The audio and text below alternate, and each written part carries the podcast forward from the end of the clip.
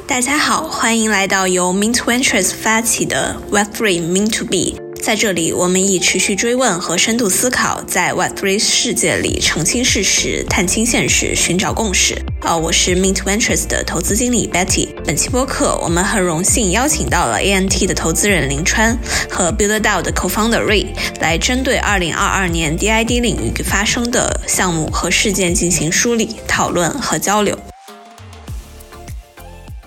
那首先，我们请两位嘉宾分别介绍一下自己，然后以及所在的机构和项目。呃，林川老师先开始吧。大家好，我是来自 ANT Capital 林川，然后也是算做投资经理吧。呃，ANT Capital 也是一个比较知名的 Web 三基金了。然后我们第一期是一亿美金的 AUM，然后我们也是投了许多知名的项目，比如说呃 Celestia、Sway、Instones、Pocket Protocol。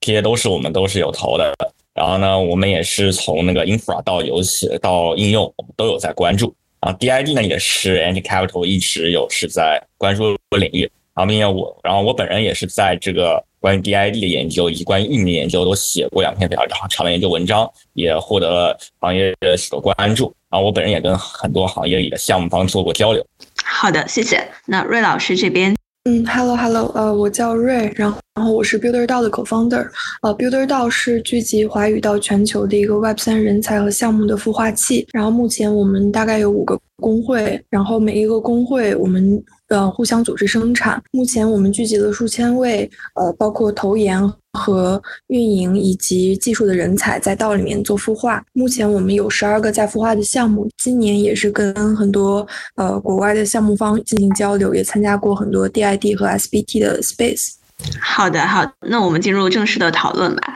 呃，就整体 DID 是一个比较抽象和广泛的一个概念，它可能包括很多链上的行为几何所形成的写信的标签，也包括链下身份的验证上链，形成链上身份等等。那换句话说，就是我们传统的身份的 ID，就是汇集了各个属性的一个实体，然后这个去中心化的身份就可以把和呃本人相关的一些链上和链下的数据汇集到实体里面，然后围绕这个实体去展开应用。那基于这个定义，就是大体上可以把 DID 分成三个层面，包括像凭证层、呃身份层和应用层。那这是一个广泛的一个划分的一个点。那这整体，因为它是一个很抽象和广泛的概念，想知道下就是两位嘉宾是怎么定义这个 DID 这个概念的，以及从应用场景出发是怎么看待啊 DID 尝试解决的一些相关的一个问题。请林老师这边先回答一下。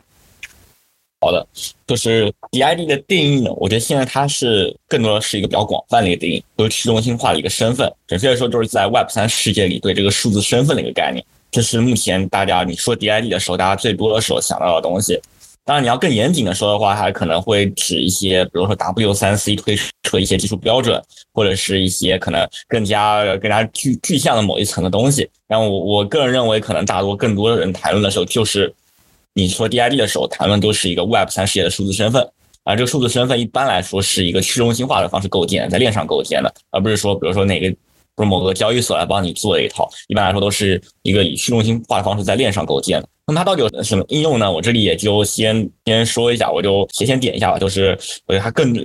它更理解就是一个数互通性的概念，就是数字身份互通。因为这个东西在 Web 二世界是没有的，而在 Web 三世界是天然的。呃，因为在 Web 二世界中，大家都知道，可能你呃互联网大厂每个大厂都有自己的一个数据闭环，你在腾讯系的数据，你在阿里系是用不了的。像这种事情，而而在 Web 三里的话，你在一个应用。你在链上的东西都是能可以继承的，能够能够随你的身份一直绑定的。那么你就在你你在各种链上各种应用里的操作，各种各种交易记录，它都可以与你这个与你的数字身份相绑定。那么这样数字身份的含义它就会越来越广。而而当你拿这个数字身份去用新的应用的时候，那么你新的应用就可以针对你这个数字身份来给你相应的服务。比如说你之前玩过很多游戏。那么你去呃，你去找这个，你去找新的一个新的游戏平台。那么这个游戏这个游戏平台看到你之前玩过很多类似的游戏，并且参与很多，它是可能就会给你一些额外的一些激励，一些或者一些优惠。那包括如果你有你参与过买过一些很很多 NFT，呃，特别是一些比较知名的一些 NFT，那么你这个去一些 NFT 社交。社交的一些软件，那么他们也他们也会可以给你一些针对性的一些便利啊，比如你是 BAYC 的持有者，那么你相当于就是你有这 BAYC 相当于一个书生的标签之一。这种事情已经大家能够在网上使用看到这个雏形了，这就是比较广泛上我去看这个 DID 它的一个概念化的应用场景。嗯，了解。那针对就是像这种 DID 划分的一些细分的赛道，比如说凭证层、身份层和应用层，就这一块的理解，可以展开来讲一下吗？从底到上讲吧，凭证层就是因为你的做一个数字身份，你当你讲一个身份的时候，你肯定要肯定要对它做出各种描述，比如说我是林川。然后呢，我是来自 A N T Capital 啊，我毕业于北京大学啊，我是我可能性别是男，这种那可这其实你都是在做一系列陈述，做一系列声明。那么你想要在去中心化世界里，你想要信任这种声明，就必须要有凭证。这种凭证你可以是原始的链上数据，那么你就那么你都是天然那个凭证。那如果有些东西，那有些东西是在链下现实世界中的。或者是他们不在链上，而是一种一种信任关系。就比如说，我说你，我你来是我这儿工作过，你在我这儿毕业了，那这些东西，包括你在练习，你在链下有什么驾驶证也好，性别也好，这些东西，你你都是你要你要放到生化世界中，你都需要做出一个凭证。那么这都是很，这都是我 DID 很重要的一环，就是凭证层，也就是身份的组成。那么身份层呢，就是指怎么把这个怎么把这些呃凭证层给聚合聚合成数的身份。那么这里面有些是专门只做协议，他们不面向不直接面向用户。有些呢做的是一些是，嗯，这这这可以算是一层，像一些这些 Cyber Connect，还有 Lens Protocol 的一个 Lens Protocol，它的呃它的一些它的协议部分，而最而而身份层还有就是一些身份管理工具，就比如说像是这一类的话，可以把它理解为什么呢？可以把它理解为一种 Link Tree 的一个加强版。就是说，大家也都看到，现在很多时候，大家你你要做一个，是我直接给你放一个 link tree，那么你也可以展示我推特啊、领领英啊之类的都放都在里面。那么其实这个身份关系，你可以把它理解为一种加强版的 Web 三 link tree，那么它就可以它可以整合你的各种各种身份信息，并且你就不仅能对外展示，而且能够主能够帮你进行主观能动的管理。哪些你想展示，哪些哪些哪些你不想展示，而这些它其实它有它也可以是单你单独来做，你也可以是跟一些社交类应用相结合，或者是跟运营项目结合，甚至跟钱包结合。这这一块竞争还是比较激烈的。那最上面应用层，应用层呢，就是说是呃，它本身可你可以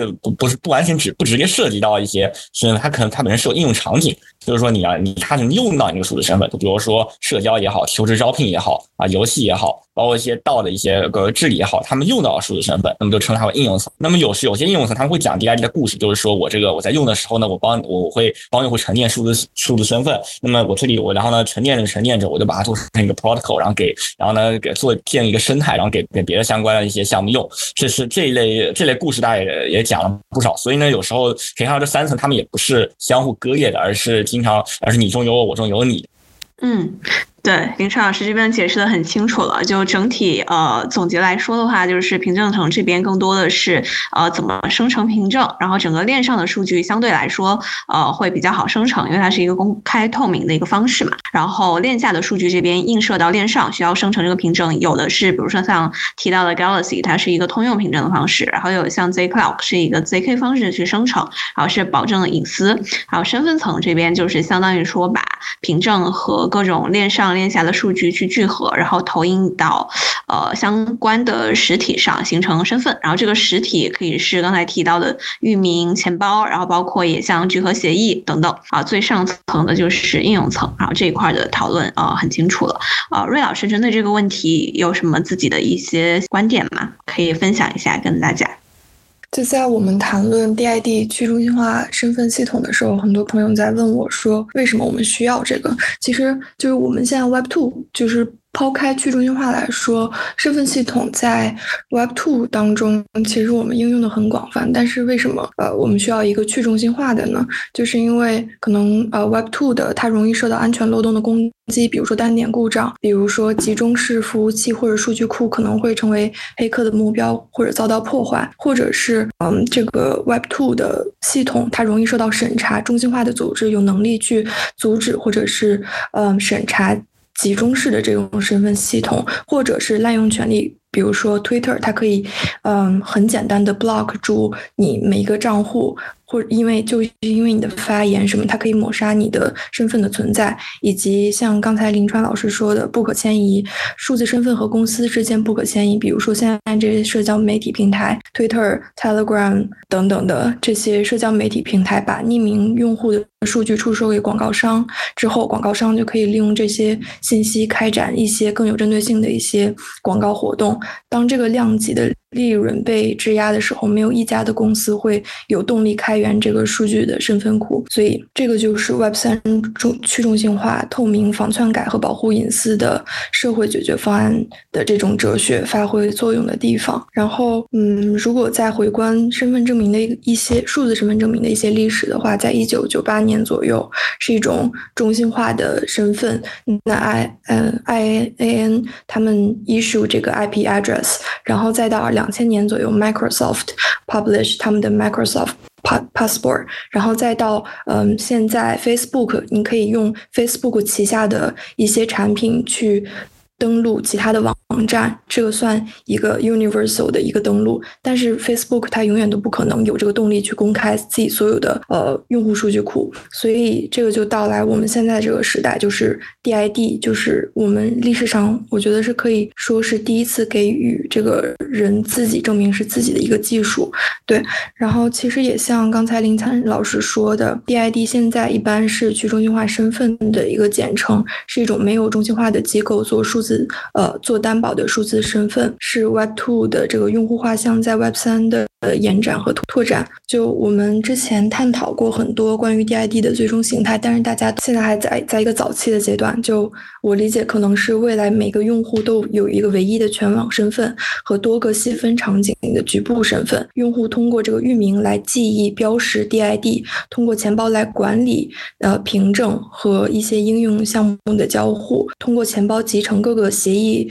整合多条链上的不同凭证和局部身份。所以，就像刚才林川老师说过的，就是我们现在场景主要分呃凭证、身份和呃应用场景。然后我自我感感觉说，现在 DID 并不是 Web 三用户的一个直接需求，更多是应用场景项目方的需求。这个项目方就体现在，比如说呃 DID 尝试解决的问题，比如说在 DeFi，我们呃在 DeFi 开展很多活动的时候，比如说超额质押这个这个问题是可以通过比如说真人验证然后来解决的。比如说我们现在有 Bro。Bright ID 和 Workcoin，然后以及 DeFi 需要防女巫攻击、防止骚扰和 Spam，进行单点登录、进行信用借贷、信用背书，然后以呃基于信用的空投活动，然后还有社交的一些相关的项目，比如说整合链上的信息、链下的身份、过往的经历，然后把社交关系上链，还有目前的道组织的治理。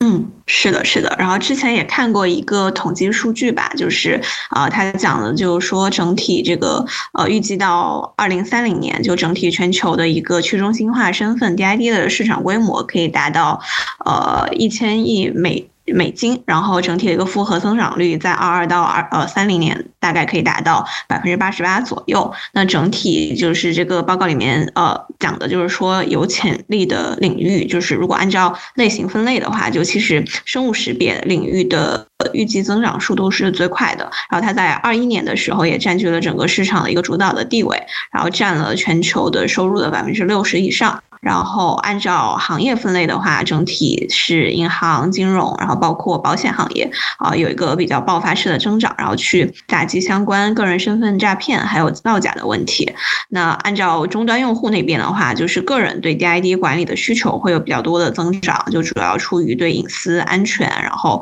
呃相关 KYC 过程的一些呃需求。那包括像企业那边，就是中小型企业会是一个比较大的一个推动的一个动力。好，那这个是这。个问题的讨论，然后刚才啊，大家也都提到说，就是目前 DID 发展的阶段啊，是还在一个比较早期，然后比较缓慢的阶段。那这一块具体的一个原因，两位老师有什么想法吗？在我看来，我觉得是有有目前有三个问题吧。第一就是可以总结说是缺用户、缺真实数据、缺隐私保护的方式，以及链上的数据缺颗粒度。就第一个就是缺用户和真实数据，就是跟大量的就包括我自己也在做 DID 相关的项目嘛，就是 Web 三非金融类的应用项目发展的其实是呃较为缓慢的。然后像社交图谱这种 protocol 也比较缺乏用户留存，所以很多时候我们都是把。呃，一个架构架起来，我们知道未来我们想要 build 成什么样子，但是目前这个市场里面没有太多非金融类应用的一些活动空间，所以缺乏用户数据。第二个就是，比如说我们在说 DeFi 的时候，我们需要呃金融类产品面临这个呃链下数据迁移上链的隐私保护问题，比如说 Ceramic，它把呃链下数据带到链上。用户数据会暴露在公链上，并且可以被索引，这个是一个比较严重的问题。所以大你可以看到，大家都在呃寻求隐隐私啊，ZK 这些，想要去解决这个问题。然后第三个就是链上数据缺乏颗粒度，就是嗯，如果说我们想要整合链上数据的话，链上数据比如说是呃钱包持有量、交易、DApp 互动、交易频率这这这些都是可以收集的主要数据，但是除了分析钱包购买的 NFT 的类型之外，其实很难获得其他类型的个人数据嗯，了解。呃，林川老师这边有什么想法吗？其实刚刚瑞说的我也都挺赞成的，就是总而言之，就是说 DID 现在它的关键问题就是，你应用场景场景现在很多都还没有被证实。之前呃，之前是谈到了 GameFi、SocialFi 啊这些东西。它都是怎么说呢？都只算成熟了一半吧。就是说，GameFi 可能算成熟了一半，但现在除了一些火，像 Axie Infinity、Stepn 都是火了一时，但是没有持续留存，最后还是一个。Ponzi 的一个模型，还没有那种能够持续存在，然后大家被能够逻辑比较验证的一些一些游戏项目，包括现在包括很多游戏项目也是火了一阵，然后就不行了。社交类项目更是如此。那其他的应用类项目也是像一些音乐类项目，像那些求职招聘类项目，还有一些道的一些啊，对，一些道相关的一些工具项目，这些的项目他们都没有做做起来，用户都非常少。而如果你是只是一个单个的应用，而你不牵涉到多个应用场景的话，其实你不牵涉到多个应用之间的一些关联的话，其实你。数字身份这个东西，用户你并不需要它，对吧？就是说，我我我，如果我一开始我在链上我之前什么都没有，那我现在那我用什么应用？我在那个应用里，我该干嘛就干嘛就行了。你再给我把这个概念抽象出来，没有意义，因为我也不用别的东西。所以这就是问题所在，就是这个现在应用层成熟的项目太少。所以也应该会聊到时机的问题，都是说这里先提一下，就是这个时机，我觉得是要等一些等一些应用项目开始。开始成熟，开始有一些范式成熟，开始出现爆款之后，那么这那么这些类可能才会我们才会看到 DID 应用的大规模爆发。明白。那如果把这个 DID 这个赛道去把它拆分成刚才我们呃前一个问题所讨论的，像凭证、身份和应用，就是分开来看的话，呃，整体怎么看这个三个层面的，就是一个发展的一个目前的情况呢？就文川老师这边有什么想法？哦，目前的情况是，嗯。凭证层，凭证层现在是有一些通用的一些凭证平台，比如说 Project X 出现，那这种的门槛比较低，而且非常竞品非常多，但它们的区别非常有限。而另外也有一些其他的这一层也有些其他的项，比如说聚焦怎么让 Web 二的数据上链，怎么让你的呃怎么来帮你现实实现实身份一些身份，有点类似于 KYC 那种形式，这种身这种身份数据让你上链的，呃有没有有这种专门做隐私保护的？那这种也也有，但这些项目呢，声音都是或者市场关注都相对小一些，他们他们也是处于一个早期阶段，都是这这个是现在有很多项目在在一个工作的方向。然后在身份层呢，就是说主要是主要是这边有一有一些有一些身份聚合的 protocol 出现，但这些 protocol 目前而言，可能他们的是他们的发展可能相对而言比较，我个人感觉是比较是比较受限的，因为大家都想做，都想我做一个 protocol 让大家都来，大大家都来用，那其实也就导致谁都不想用别人的 protocol。那那现现实就是更多的是大家都想做一个身份管理工具来去吸引用户的流量，吸引用用户和项目方那个流量入口吧。就比如说现在钱包有有在讲那个身份管理工具，讲用户入口的故事；域名下面来讲这个，然后我我来帮你做身份管管理来讲这个故事。一些社交类产品也在讲这个故事。所以呢，这个其实呢，就是从概念层面竞争非常激烈。就是说你会看到很大大批的应用类项目，或者说是一些 Web 三入口型的项目，他们都在那个在未来展望，或者说在提升自己叙事的 level。的时候都会会去讲 DID 的故事，但实际上你要真正能把这些这些能跑通的，目前是几乎寥寥无几吧。应用场景项目的发展也是，就刚也说，它是算是也是在这个周期也是在还是在没有完全成熟，还在摸索吧。因为这也不完全是 DID 的问题，就是它这个本质上跟 DID 没有关系。很多人有在探索游戏，社交也有可能探索社交。嗯那嗯，他们更多的是他们要把自己一些这个应用本身给跑通，然后之后再把这个再去再去把这个把这些东西给沉淀到一个数字身份里去，然后再去在链上去互通。就是我们也看了聊过一些项目，然后整体观察下来，就是感觉目前的呃链上数据，像梁老师讲的，还是以以金融类的交易数据为主，然后它用户的行为数据会比较少，而且会相对零散，然后很多其实对整个组织有价值的一些行为，还是在链下发生的，所以说相关的一个呃发展啊，不管是从呃凭证身份还是应用层来讲，都是呃一个比较早期的状态吧。那凭证层相对有成熟的产品。呃，像 Galaxy，但是可能相关的一些区分呃，并没有特别大。然后身份层这边的话，就是还是在一个探索的一个呃阶段吧。然后应用层这边确实呃整整个赔率会比较高，然后胜率会比较低，需要找到一些比较新的切入点，去看看有没有一些呃微创新的地方。那呃，另外关于呃 SBT 这个概念，就是今年五月份的时候，Vision 也提出了这个灵魂绑定代币的概念，然后也畅想了它的一个使用场景啊。后续其实有冒了一波 SBT 概念的一些项目出来，但是因为整体呃加密市场在今年可能处在一个下行的状态，这个热度很快就淹没了。呃，想请教一下两位老师，就是关于 SBT 对于 DID 的这个呃的。价值是什么？然后两者之间的关系的理解，还有呃整体 SBT 的一个实现逻辑啊这一块儿有什么相关的一些想法吗？嗯，可以呃林川老师这边先说。SBT 的话，其实你从实质上来看，它它也它是一直都有存在的东西，因为其实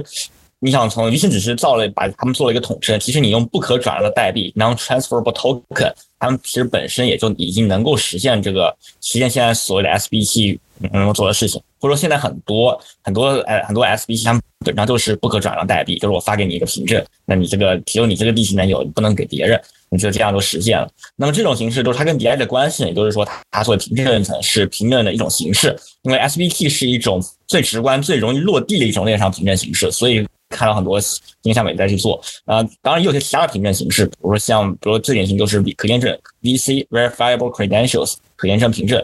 还有是包括一些其他的一些凭证形式，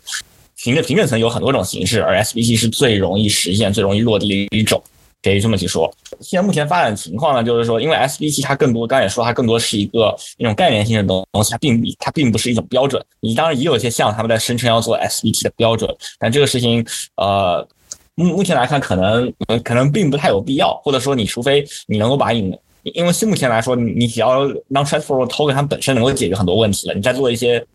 你再做一些优化，你可能各个场景有各个场景需要做的优化。那唯一可能需要一个值得一提的一点，就是说隐私保护，就比如包括 zk SBT。就是说，你怎样才能去？因为你如果只是 non transfer token 那么也就是说，你这些东西都是在链上，谁有谁谁都能看到。但是大多很多场景下，你并不希望你的身份，你的你是你你提供上去以后，就所有人都能直接就看到了。你肯你希望能够给他设置一个权限。那这种情况下，都是你需要一些隐私保护的东西。那这也就是一些相关相应的 ZKS 一些概念，或者说有些项目他们可能没有用这个概念，但他们本质上做也是类似的东西。这里就是，但但这些项目呢？具体怎么实现？那其实也是各有各各有千秋吧。就是说，但是还没有看到能够完能够能够落地跑通的，目前还是看到没没有看到特别特别知名的项目。明白。关于 SBT 这边的，就它的一个实现的一个逻辑，就比如说从存储还有从交互的角度，这。就比如说像 SBT 这边，就呃它的一个逻辑，如果它的数据是存到链上的，然后或者是存在 IPFS 啊，或者是自己的一个服务器上，然后其实这会决定说后续的 SBT 的一个未来是否有这个可组合和可编程的一个能力嘛？包括它的一个扩展交互，就是啊，因为它有很多标准的一个接口，那未来也是需要在应用场景中去做一些接口的拓展。那这个 SBT 是否是可以去访问这些协议？然后这些协议是去怎么架构的？其实也呃决定了后续 SBT 这边的相关的一个实现的逻辑和技术。就关于这点，就是两位老师有什么想法？我觉得你可以这样理解，就像刚才林春老师说的，现在很多 EIP 是没有被主流接受的，大多数的 SBT 是基于 ERC 幺幺五五和七二幺做做的一个改变，就是。简单理解，它就是一个 NFT，但是在代码里面的实现的方式是 transaction one hundred percent fail，呃，交易百分之百失败，所以它不可转移。所以刚刚你说的所有的存储，然后互操性，其实都是跟 NFT 是一模一样的。嗯，理解。那针对这个问题啊，还有什么补充的想法吗？瑞老师这边？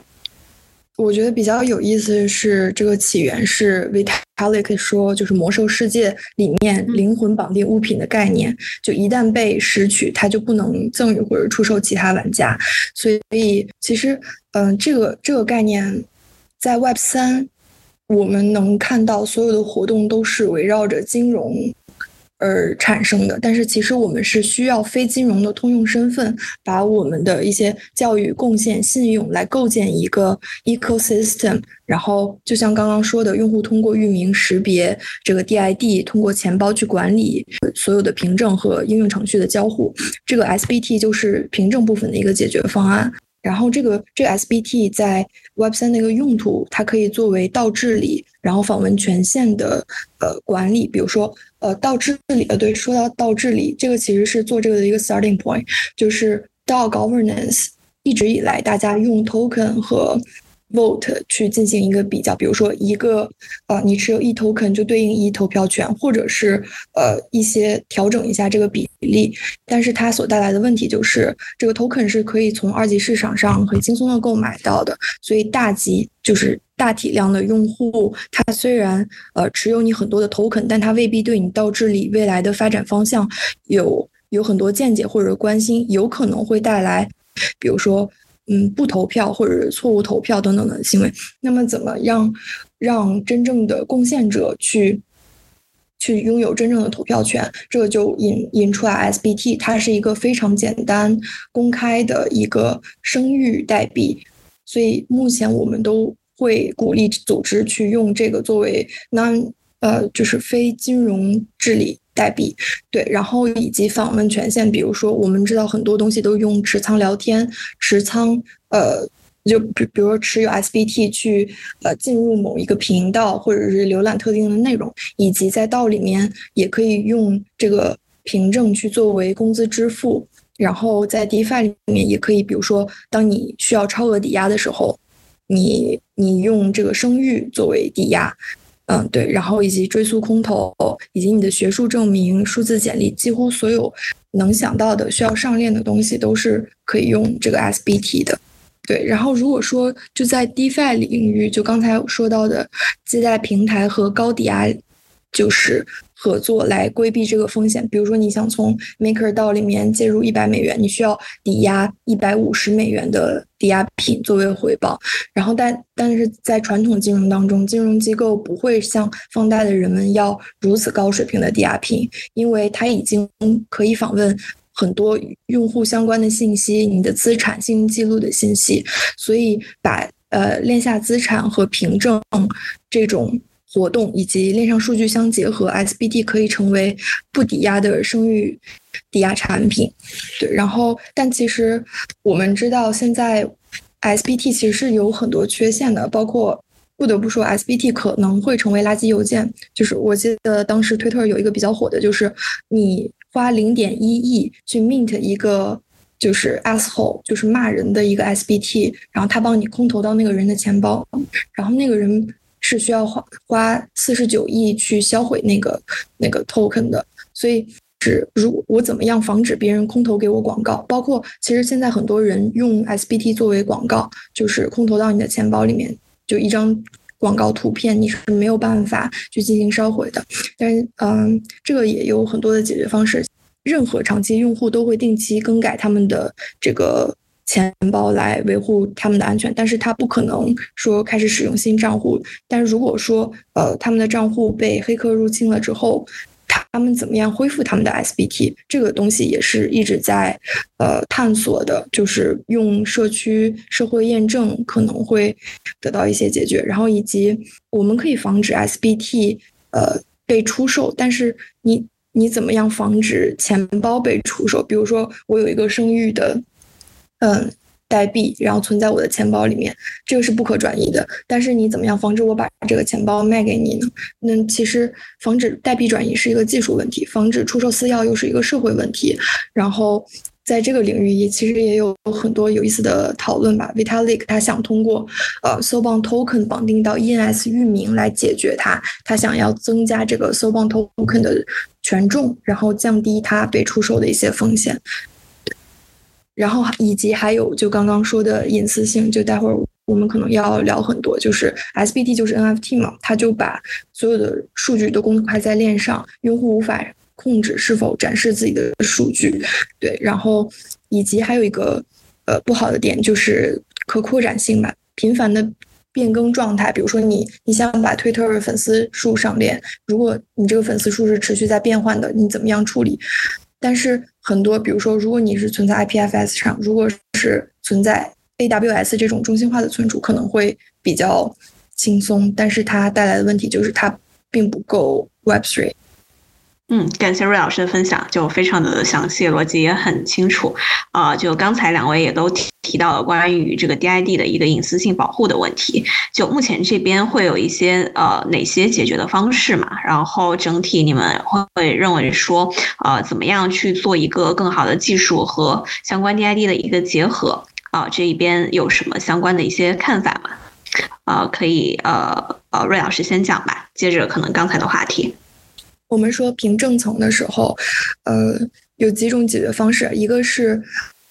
呃 zk，然后 zk 跟呃 verifiable credential VC，其其实就是证书，它可以存存在链下和链上，然后以及 SBT，然后以及其实有另一个 Bright ID，呃 Workcoin 这种，就是他们算呃 POP 真人验证，对，然后 zk 加 VC 的解法就是嗯。要就要理解，就是 verifiable credential 这一套，其实它跟 SBT 还是很不一样的。它需要一个 issuer 去 sign 一个 credential，然后 to issue 一个主体，然后这个主体去把这个东西存在于一个，比如说钱包或者是一个一个托管的一个地方。然后当外部有人需要验证的时候，他会给这个呃主体发送一个验证请求。那这个这个钱包可能会呃给。返回一个请求，在这个返回的过程当中，VC 是允许 ZK 就是进行一些隐私更细力度的控制，因因为 VC 的持有者可以很轻松的展示选择展示呃哪个 VC 或者只展示 VC 的一部分，比如说 VC 的持有者可以证明他大学的学位，然后可以从 VC 当中提取。证明已经他毕业了，而无需透露他去了哪所大学。但是 SBT 是呃默认不具备此功能的，但它可以潜在的用零知识证明来实现类似的隐私增强的效果。但是其实呃呃，就是举个例子，就是 Polygon ID，嗯，Polygon ID 现在就是刚才说的这一套逻辑，就 Polygon ID 它本身是一个身份层的钱包。然后在这里面，你是自己可以 create 你的 credential 的，就是现在它有两种两种类型，一个是 membership，一个是 reputation。然后因为呃 Polygon ID 用的 zk snark，所以它对模式上有一些限制，比如说现在它只能用 data，呃的，比如说呃一些日期 yes or no，或者是一串数字作为一个 attribute，作为一个。属性存在在你这个钱包里面，然后当外部呃申请者去申请一个一个校验的时候，你返还的结果只能是一个日期是或否，或者是一个一个数字，至少目前是这样。然后当然我们也看到其他的一些解决方案，比如说 Zclock，他们使用虚拟机可能更加灵活。然后嗯，关于 zkSBT 这个方面，其实嗯。其实，在很早之前，V 神提出 SBT 这个概念，它和 W3C 有一个论战，就是呃，去去 argue 谁更好，因为 W3C 它已经是一个已经寄存的一个呃很标准的一套协议的结果，嗯，V 神突然提出了关于以太坊的一个原生的一个一个身份识别的一个。凭证，所以他们有一些讨论。但是 SBT 在目前看来，它天然适合荣誉会员或者是呃参与记录。这个这它因为它是公开在链上的，所以它天然适合这些它希望公开给所有人的一些嗯一些数据，但是 VC 更加适合关于隐私的，比如说你的年龄、你的家庭住址、你的地域、你的个人的一些很详细的身份信信息，不适合放在链上或者不适合公开给所有人的。所以，其实我们和一些呃项目方在讨论，包包括我们跟 Z Clock 的 founder，我们也有进行大量的讨论，就是说为什么我们需要 ZK SBT。那么目前可能我认为的是，ZK 的服务器成本很高，那验证者可能没有这个能力去验证这个 CV，因为你现在跑一套验证的逻辑也是很复杂的。然后，所以我们呃，包括和 Polygon ID，我们提出的一些解决方案，其中一个可能最为落地的是，我们把 ZKP 的验证者的返还结果作为 SBT，前提是别人验证的结果足够可信，比如说。嗯，比如说我年龄已经二十四岁，然后我呃把这个信息存储到 VC 当中，然后当外部验证者验证你是否超过十八岁的时候，我回复一个是，然后这个是它就是一个返还结果，我把这个是呃是超过十八岁呃作为一个 SBT mint 到链上，那么我就不用其他的验证者再去反反复复的呃去跑这个服务器去验证我这个。验证结果是公开在链上的，呃，所以我们目前可能觉得比较 promising、比较 make sense 的方案是这个。然后对，然后其他的就是关于 zk，呃，融合 SBT，其实你技术上你是可以做很多事情的，但是呃，在做这些事之前，我们要想这个应用场景，就是是否我们这个东西可以落地。嗯，了解。呃，林川老师这边就是呃，应该也看了非常多相关的呃，就是可能 ZK 加呃隐私就是隐私性保护怎么解决问题的一些项目，包括可能呃像 First Batch、Human Node，还有一些 Polygon ID 刚才提到的等等的一些项目。就针对这个问题，呃，可以有一些什么相关的一个补充的观点吗？我这边呢，我也看过不少项目，我的感觉就是说，很多项目都是。怎么说呢？要么都是说它的一个，就你你找不到一个感觉有非常能够有技术门槛，啊，你你要么它的解决方案可能感觉谁都能做，或者说竞争非常激烈，你要么感觉还是在讲一个故事。这中间你们我我就没有找到这两者都能够做的非常做的非非常好的，既能够让你感到门槛别人没法轻易超啊，又感觉它的它的线都能跑得通，能够很快落地。这个事情现在那还需要一些时间。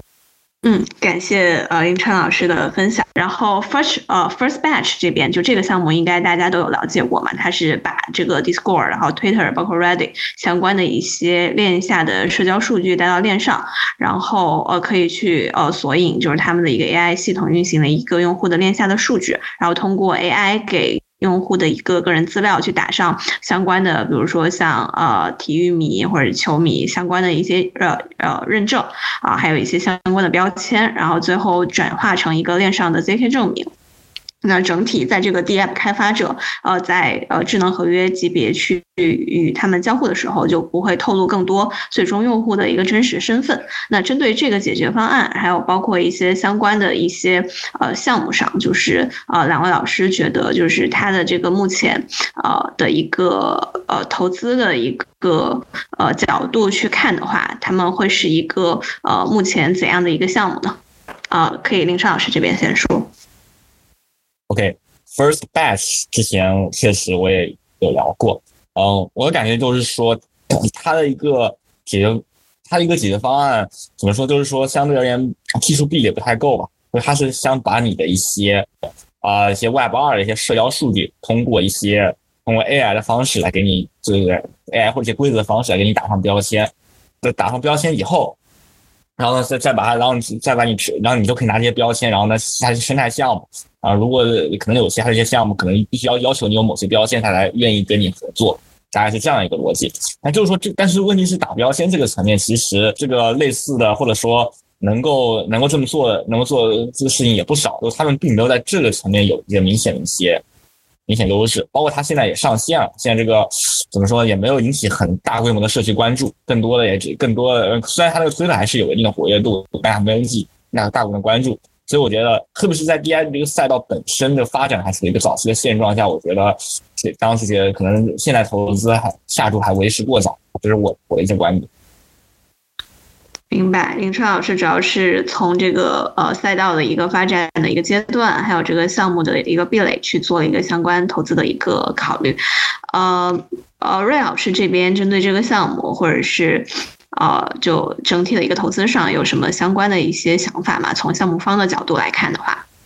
呃，关于怎么怎么投资，可能没有太多见解。不过类似的事情，其实我们是在积极的和这些。项目方合作，就是他们需要把链下的数据搬上链，尤其是在 Web Two 的这些，比如说 Discord、Twitter 这种平台上面的所有的用户数据搬上链。然后包括刚刚你说的这个打标签，其实是非常重要的。它在比如说搬上链之后，它可以在道里面做一些工工作量统计的证明，而且它可以直接和呃链上的一些 credential 的这些平台去进行一个联通，然后后后续它可以成为一些比如说更精准的广告投放以及呃活动投放这些。明白，感谢分享。就这一块讨论的就很充分了。然后，呃，另外回到一个比较呃宽泛的，就是放眼到整个二零二二年吧，就是在 DID 赛道，就是啊大家比较关注的一些项目还有热点啊，就刚才也有一些讨论吧，就是整体可以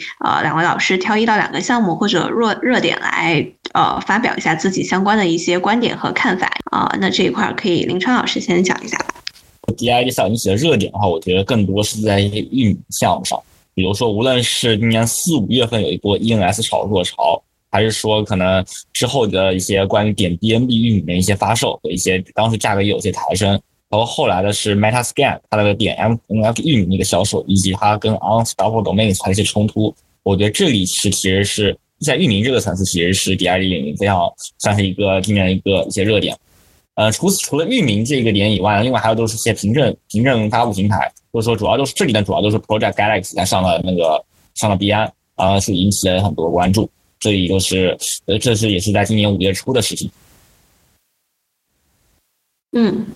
明白。那针对就是呃，您刚才提到的这两个热点，就是有什么自己的，就比如说 Project Galaxy 上 b 安这一块，就这一个点你是怎么看的？因为当时整个社区有一个比较大的一个讨论嘛。呃，只能说呢，就 Project Galaxy 它的这个，它也有很多 Web 三项目共同的问题吧，就它这个，但是它的主要它的代币，它的赋能其实相对有限了。你可以看它这个币价其实上币以后也是跌了不少，因为它这个代币又是个所谓治理代币嘛，那这种代币就非常容易受到一些，呃，非常容易受到一些市场形势的一些影响。那这是一这是一块一个，另外就是说，可能 Project Galaxy 它在它在它虽然这个可以看到它在线文档上更新很多 DID 的叙事。但从实际推进上，比如说怎么跟 Web 二结合也好，怎么去做更多的互通性也好，怎么做多一点也好，其实他们都是没有做实际的动作。然后有些说法就是说，在发币以后，核心团队就躺，就比较躺平了，或者说就不怎么干事情。那这种事情可以理解。但是如果如果这样的话呢，就呃，那那那他可能后期的发展就是可能就会落后于一些其其他的一些类似项目，因为毕竟还想跟 Project Galaxy 竞品竞品竞争的一些也挺多的。嗯，明白。呃，瑞老师，这个问题有什么相关的想法吗？嗯，其实，呃，从 Project Galaxy 讲起吧，我觉得，其实我还是很欣赏 Project Galaxy 的，因为他们从一开始找到了很好的 Product Market Fit，这个在 Web 三的呃项目方来说是非常非常难得的。就包括我昨天在看一个报告，就是呃，Project Galaxy 的增长飞轮是非常非常。恐怖的，就他很好的找到了，就比如说项目方他需要流量，而呃普遍 Web 三的这些用户他需要一些空投的一些激励，然后以此作为一个增长飞轮。然后包括它这个易用性层面上，其实很多产品，比如说 Web 三的产品，对于用户来说是比较不好理解的。但是 Project Galaxy，呃，就是 Galaxy 他们现在的产品是非常在用户。呃，使用层面是非常易用的，对，所以我觉得，嗯，这个还是一个比较好的产品。就是现在你看，很多其他的一些产品都可能是在某个细分场景上的 Galaxy，它某种程度上是定义了 Web 三营销解决方案的一个范式。嗯，我觉得还是挺不错的。明白，林川老师针对就是瑞老师的这个观点有什么就是可以讨论或者是想交流的点吗？哦，我觉得这个也也不冲突。确实从那个你从回顾上来看，这个确实是，呃，确实它确实开始他这个找点很准，并且还算是引引出了一个新赛道和引发了大的关注。那就是，但但我我刚刚讲的更多是从发展啊，就他能不能维持维持住这一个他的现在目前的地位啊，这个我是有怀疑的。包括它的二级代币，我我不并不觉得是一个很好的长期持有的标的。嗯，其实我感觉他们，因为他们现在用户量级非常非常大，就是其实类似的这种凭证发送平台，它是没有任何的技术壁垒的，就是在项目的角度上。所以我我感觉它目前拥有的壁垒可能是用户的数据，所以它其实可以基于。我不知道它用户二次唤醒的能力怎么样，但是如果说它有足够的注册用户、活跃用户的话，它其实可以在这个上面发展出其他很多的生态。对，刚才其实也提到啊，就是整个 DID 赛道就是是一个共识很强的一个赛道，就是除了聚合数据之外，还是希望有它自己的一个生态长出来，然后可以找到更强的一些应用的一些场景吧。那这一块儿可能对于比如说去看一些项目，会想要他们有一些比较强的 B 端还有 C 端的一个能力。那整体来讲，比如说，嗯，呃，林川老师这边作为投资人吧，可以先讲一下，就是觉得这个赛道。就是目前应该从哪几个维度去看？就是应该怎么投或者怎么去呃考虑？就抛除掉，比如说可能目前赛赛赛道的一个阶阶段会比较早嘛，就整体的考虑的维度，在衡量的时候会主要考虑哪些点呢？考虑整个赛道的维度是指是指在看项目的时候，还是说是这个自己怎么理解？嗯，比如说在看项目的时候，就是呃，具体到比如说可能从团队的角度或者产品，然后包括一些数据的角度，就这一块有什么自己的一个呃考量的一个标准吗？在呃判断的时候，就是如果他是做身份管理工具类性质的话，那可能更在乎，就是说你在往做偏上层的东西的话，然后更更在乎还有没有还有没有实际的应用场景。就是说，因为现在，因为现在很多，因为主要是现在这个时间点，现在这个时间点更多现在是处于缺缺应用场景、缺用户源源头的一个阶段。那么在这个阶段的话，其实你去投一些直接投这种身份管理工具类型的项目，我觉得是我觉得并不合适，因为大家都大家都希望让别人来用你，那你这个到底是谁来，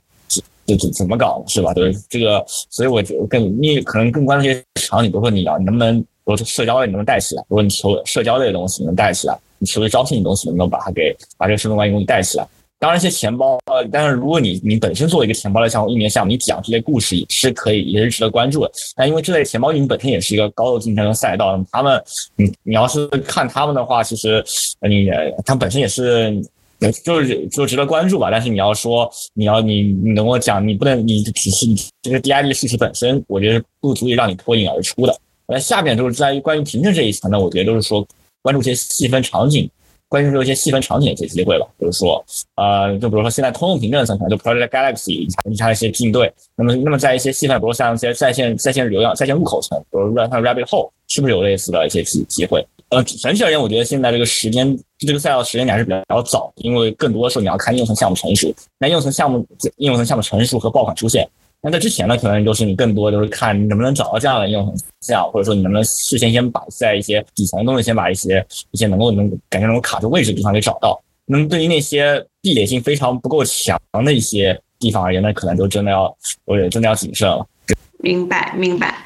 对，其实我们这边在看一些呃项目的时候，整体就可能考考虑就是大点的话两点吧，就一个是呃判断这个团队或者是这个产品本身是否有呃足够的一个吸引力，而且它有没有。呃，足够的能力去在短时间内去获得很多流量，然后形成一个呃相关的一个网络的效应吧。这个是一般第一步会去考量的事儿。然后第二个点就是可能会去看看它能不能够去产生一些新的用户数据，比如说产生自己的一个生态啊，像是 Lens Protocol 等等。然后也要关注说是否有足够强的像刚才讲的应用的场景，然后去增加这个用户的粘性。这个是啊我们会考虑的一些点吧。那整体就是。对于这个 DID 赛道啊，就是未来的一个爆发点的一个场景，就是比如说，除了像信用借贷啊，或者是相关的一些点，就场景上这边就是呃，认为会有哪些扩展呢？然后包括像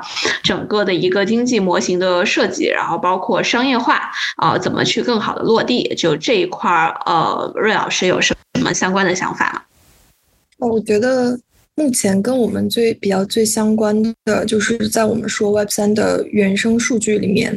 到。里面所产生的工作量和一些投票、呃提案、治理等等的一些数据，它是一个很很大的一个比例。所以，我们目前呃 Builder 到我们在探索的是一个关于道治理的一个工具。然后，我们可能会用 Web 三的凭证，不仅是 SBT，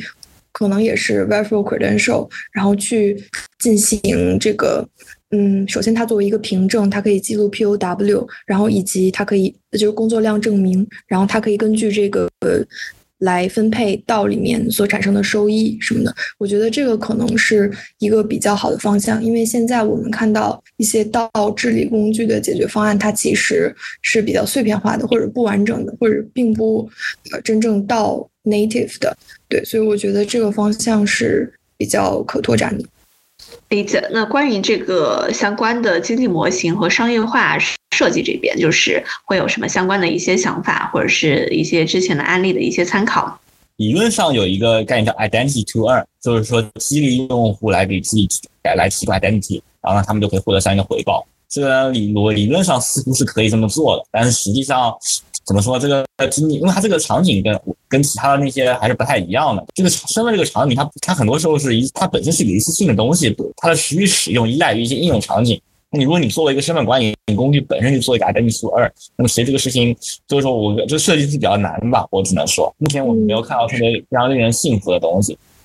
就是因为目前现在所有，比如经济模型的设计。包括用户的激励都是围绕着空投奖励，呃，去去展开的。几乎所有的 Web 三的活动，但是 DID 的用户他可能是需要就是更加实用性的一些场景。如果是你，比如说你把你用一个呃活动或者是 Token，你把大家吸引过来的，但其实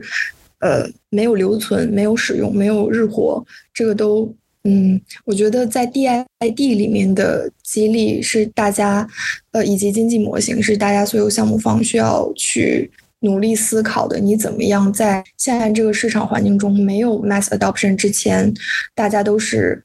有一些主力的一些心态吧？你怎么样平衡好呃主力以及呃怎么样在这个状态让大家持续的去使用，持续的激励？是的，关于这个观点，呃，之前林川老师的那个文章上，就是也发表了，就是关于就整个发展阶段究竟是呃应用场景，然后包括整个身份凭证，就是应该是一个怎样的一个顺序，就这这一点的一个分析，可以跟我们呃听众再分享一下吗？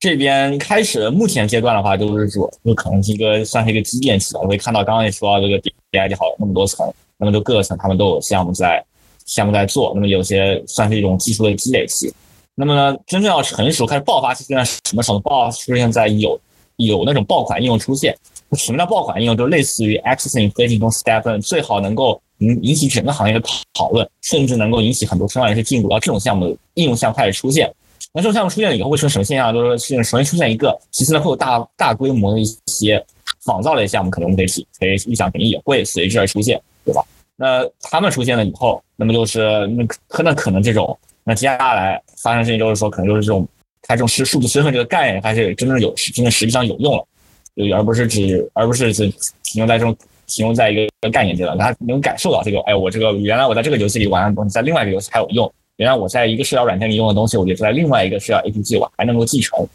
那么这些东西用户才能感受得到，那么才有他们才有动力去这个东西才变成用户的需求。那么才能去真正去让他们去激励他们去使用这些产品。那么现阶段可能就是现在能够跑通的一些，可能就是故事，可能就只有那个，因为它现在还不是用户的需求嘛，能跑通一些故事就是项目方的需求。我们知道项目方的需求，就是说，可能就是项目方希望我能够做一个给用户做个画像。当然，给用户做了画像以后呢，那我这样的话，我就可以更更更方便我更方便的去筛选筛选用户，就是说哪些哪些用户我更我更更值得花，我更值得给你投资，哪些用户我就不应该给你投资。关于这个场景的扩展上啊，就是其实整体在信用借贷啊，就是包括呃相关的结合 DID，就是有一些模式，也可以跟大家分享一下，就是包括像银行贷款加上内部 DID 的一个模式，还有像债券市场加上外部 DID 啊，就代表的项目像呃 TrueFi 就是那个银行贷款加内部 DID 的一个模式，然后呃债券市场加外部 DID 的，就像呃 ClearPool 等等啊，那另外还有就像智建。的借贷池，还有内部的 DID，这个 Special Finance 做的是类似的一个模式，包括像银行合作和内部的 DID，就是 Ledger Score 做的也是这样的一个方式。那针对就是像呃这类型的一些无抵押借贷项目，就是利用到 DID 的这样的信用 DID 的一个模式，就两位老师就是怎么看他们呃未来的一个发展，然后包括目前的一个呃发展的一个阶段呢？哦，可以呃，林川老师这边先讲一下。或者是有一些什么其他的就是场景的，就是思考和扩展吧。嗯，这些其实场景上，场景上目前大家很多都是在在很多会有很多想象了。就比如说刚才刚刚提到的一些都是热门场景，那后面一些呃提到一些都是一些数偏应用一些数字身份的场景。那么其实还有一类是抗女巫攻击类的，其实也是有这种也也也算是一种数字身的一种场景，当然它受众点会不一样。就是说，它更侧重于认证你这个到底是不是你这个来参与的人到底是不是一个真的人，而不是说，那这也是算是这也是一个侧这也是一个侧面。其他用场景其实我觉得，因为你还是我觉得还是比较统一的吧，就是。嗯，理解。瑞老师这边有什么相关的想法吗？呃，我觉得就是在 DID 的 DeFi 的。这个潜在优势就是他们可以帮助这个金融交易去创造一个更安全、更值得信赖的环境，然后可以降低中心化和欺诈的风险。然后未来的项目走向其实很难有把握的预测，但是肯定这些项目是要着重于提高用户的安全性、隐私性和可用性，然后寻求这个比较扩展的服务，比如说提供更加广泛的一些呃经营产品，让这个。区块链的平台去进行集成，然后把更多 Web Two，就像 PayPal，现在它目前在积极的发展，就是关于 Crypto 的这个这个领域，对它可以降低 Web Two、Web Three 的门槛，然后将更多的用户引到这个世界了。好呀，就今天的呃讨论也很充分了。就我们从 DID 的一个呃它的一个概念定义，然后包括它的一一个应用场景出发所解决的问题，然后到讨论了一下啊 DID 目前的一个发展阶段局限性啊，以及呃 SBT 相关的和 DID 的关系，呃，还有就是目前它的一个隐私保护的一个问题如何去解决啊，包括呃大家也展望了一下，就是呃在回顾呃今年发展的一些项目。和热点上也展望一下未来的一个爆发点在哪里，就再次感谢呃两位老师的时间呃做客呃 Mint Ventures 的播客。